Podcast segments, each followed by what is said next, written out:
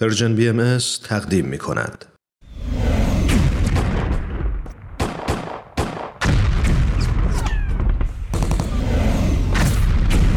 معماران صلح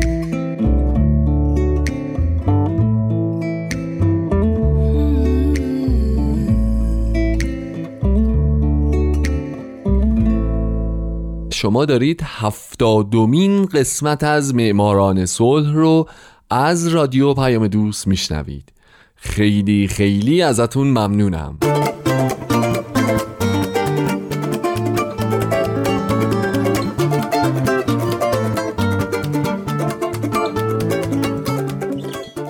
درود به شما فارسی زبانان این دهکده جهانی. من هومن عبدی هستم. به معماران صلح خوش اومدید.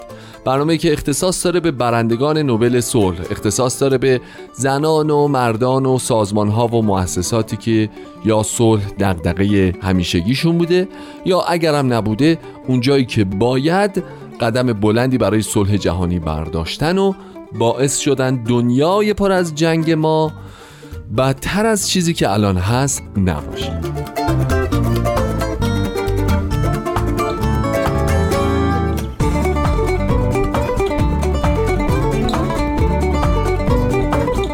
این هفته سال 1973 میلادی هنری آلفرد کیسینجر.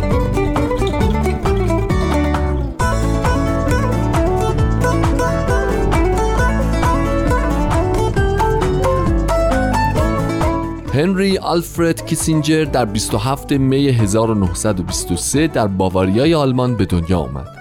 او دانشمند علوم سیاسی، مشاور امنیت ملی و وزیر امور خارجه ایالات متحده آمریکا در دوران نیکسون و جرالفورد بوده و نقش مهمی در سیاست تنش زدایی بین ایالات متحده با شوروی و چین داشته و به خاطر نقش تعیین کنندهش در به پایان رسوندن جنگ با ویتنام به طور مشترک با ل دوکتو شخصیت انقلابی و سیاسی ویتنامی در سال 1973 برنده جایزه نوبل صلح شد. هرچند لدوکتو جایزه رو قبول نکرد ولی با این وجود من در برنامه هفته آینده حتما به زندگیش خواهم پرداخت.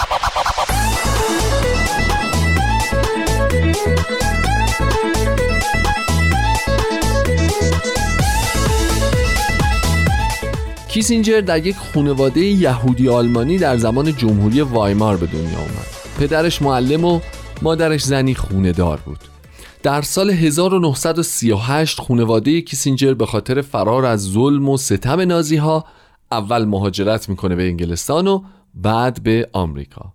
پس کیسینجر دوران دبیرستان رو در یکی از مدارس محله یهودی نشین آلمانی در نیویورک میگذرونه. و به خوبی خودش رو با فرهنگ آمریکایی وفق میده. گرچه لحجه آلمانی رو هنوز که هنوزه داره. چندی بعد کیسینجر میره و در کالج در رشته حسابداری ثبت نام می‌کنه اما او رو برای گذروندن دوران سربازی فرا می‌خونن و ناچار تحصیل رو نیمه کاره باقی می‌ذاره. او همزمان با دوران خدمتش در ارتش در 20 سالگی شهروند آمریکا میشه و در همین زمان از طرف ارتش میفرستنش به دانشگاه تا رشته مهندسی بخونه. اما دوباره اون رو می‌خوان و کیسینجر برای بار دوم از تحصیل در دانشگاه باز میمونه. بعد از این او رو میفرستن به بخش اطلاعات نظامی ارتش و زمانی که آمریکایی ها در جنگ دوم به سمت آلمان پیشروی می‌کردن کیسینجر که در اون زمان یه سرباز ساده بود رو فرمانده یه شهر کریفیلد می‌کنند. چرا؟ چون اون تنها کسی بوده که می‌تونسته آلمانی حرف بزنه. کیسینجر هم حسابی خودشو نشون میده و بهش درجه گروهبانی میدن و مسئولیت تیمی رو بهش محول می‌کنن که وظیفش گرفتار کردن افسران گشتاپا بوده. او اونقدر در این راه خوب کار می‌کنه که به درجه افسری نائل میشه.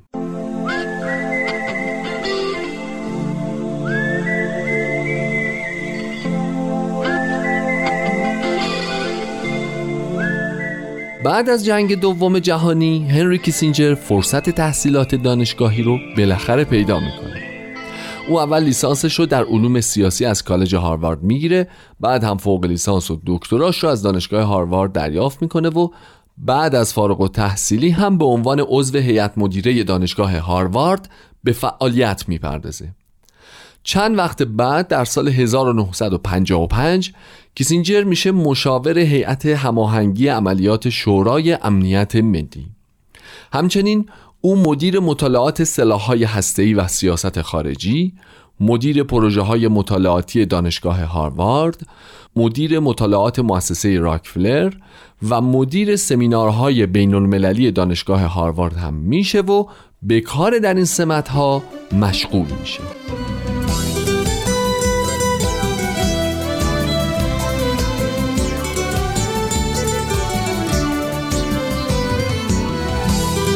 اما میشه گفت مهمترین شغل کیسینجر وزیر امور خارجه پرزیدنت نیکسون بود. او در دوران نیکسون به این سمت می‌رسه و بعد هم در دوره جرالد فورد این پست رو حفظ می‌کنه. کیسینجر از همون اول سعی می‌کنه سیاست آشتی جویانه با چین و شوروی در پیش بگیره. در این راه هم البته به موفقیت های زیادی دست پیدا می‌کنه. به خصوص در مورد چین که کیسینجر تونست به 23 سال انزوای سیاسی و خصومت میان دو کشور چین و آمریکا پایان بده. هرچند به خاطر رسوایی واترگیت که طی اون پرزیدنت نیکسون از کار برکنار شد و همچنین به رسمیت شناختن تایوان از سوی ایالات متحده این روند با کندی صورت گرفت.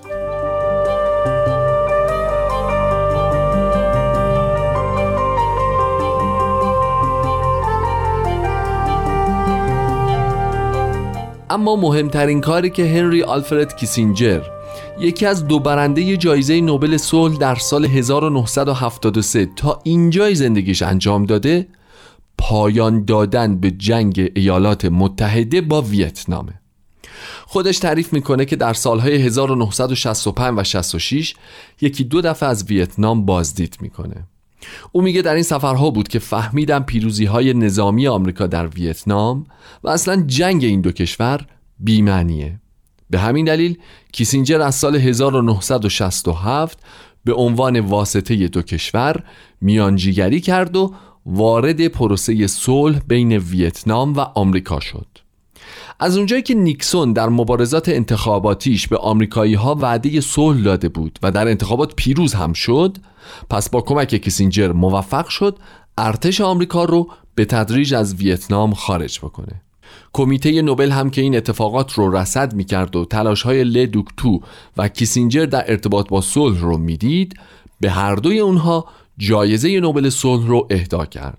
هرچند که لدوکتو همونطور که اول برنامه هم گفتم جایزه رو قبول نکرد او به کسینجر گفته بود از اونجایی که صلح واقعی هنوز در جنوب ویتنام برقرار نشده پس این جایزه رو قبول نمی کنم.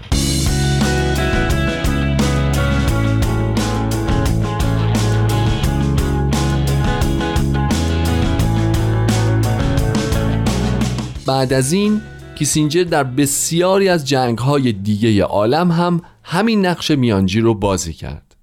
در جنگ پاکستان و بنگلادش جنگ عرب و اسرائیل و چند جنگ دیگه که در مورد این آخری او در مصاحبه گفته که در طی این جنگ خطر جنگ هسته‌ای رو به شدت احساس می‌کرد. هنوز هم صحبت های کیسینجر درباره سیاست بسیار مورد توجه سیاستمداران جهانه. مثلا در مورد ایران خودمون و بحث هسته‌ای کیسینجر در مصاحبه‌ای به تهران تایمز گفته هر گونه مذاکرات مستقیم میان آمریکا و ایران در مورد مسائلی از قبیل مناقشه هسته‌ای در صورتی موفقیت آمیز خواهد بود که ابتدا فقط کارکنان دیپلماتیک درگیر بشن در مرحله بعد وزرای امور خارجه و در نهایت سران دولت ها با هم دیدار کنند.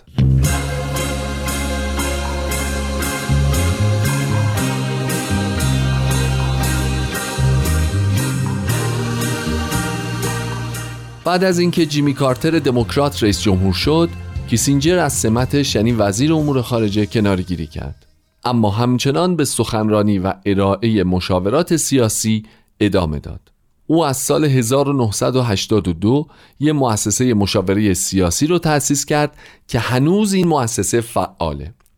همچنین او عضو هیئت مدیره لیگ فوتبال آمریکای شمالی و یک شرکت چند ملیتی تولیدی مس و طلا بوده. مشاور رئیس جمهور سابق اندونزی عبدالرحمن بوده. رئیس هیئت امنای بورسیه تحصیلی آیزنهاور شده. چند وقتی رو به عنوان مشاور افتخاری اتاق بازرگانی آمریکا و آذربایجان مشغول به کار بوده و در نوامبر 2002 از طرف پرزیدنت بوش شده رئیس کمیسیون ملی بررسی حملات تروریستی علیه آمریکا. او در زندگیش دو بار ازدواج کرده که اولی در سال 1964 به شکست انجامید اما ازدواج دومش هنوز پابرجاست. کیسینجر الان در نیویورک زندگی می‌کنه. او رو مردی باهوش و بزلگو می‌دونن که زیاد اهل مصاحبه نیست. البته او هنوز هم منتقدان بسیار سرسختی در جهان داره. از جمله کریستوفر هیچنز روزنامه‌نگار انگلیسی آمریکایی از سرسخت ترین منتقدانش در مقاله تحت عنوان محاکمه کیسینجر خواهان پیگرد قانونی او شده. او نوشته به خاطر جرایم جنگی به خاطر جرایم ضد بشریت و به خاطر اهانت به مردم و عرف و قوانین بین المللی از جمله توطعه برای ارتکاب قتل آدم ربایی و ترور باید کیسینجر محاکمه بشه.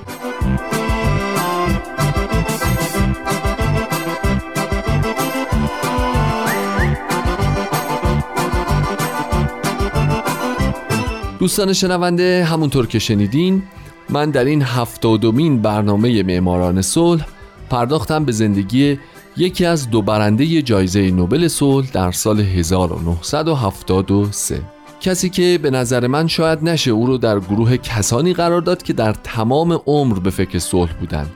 اما مطمئنا از اون دست افرادی هست که در یک زمانی از زندگیش کاری کرد که آدمای کمتری به خاطر جنگ کشته بشن. من هومن عبدی هستم و همون آرزوی همیشگی رو براتون دارم. آرزوی این که شما در آینده اونقدر کاراتون مورد توجه کمیته نوبل قرار بگیره که نتونه بهتون جایزه نوبل صلح رو نده. شاد باشید و خدا نگهدار.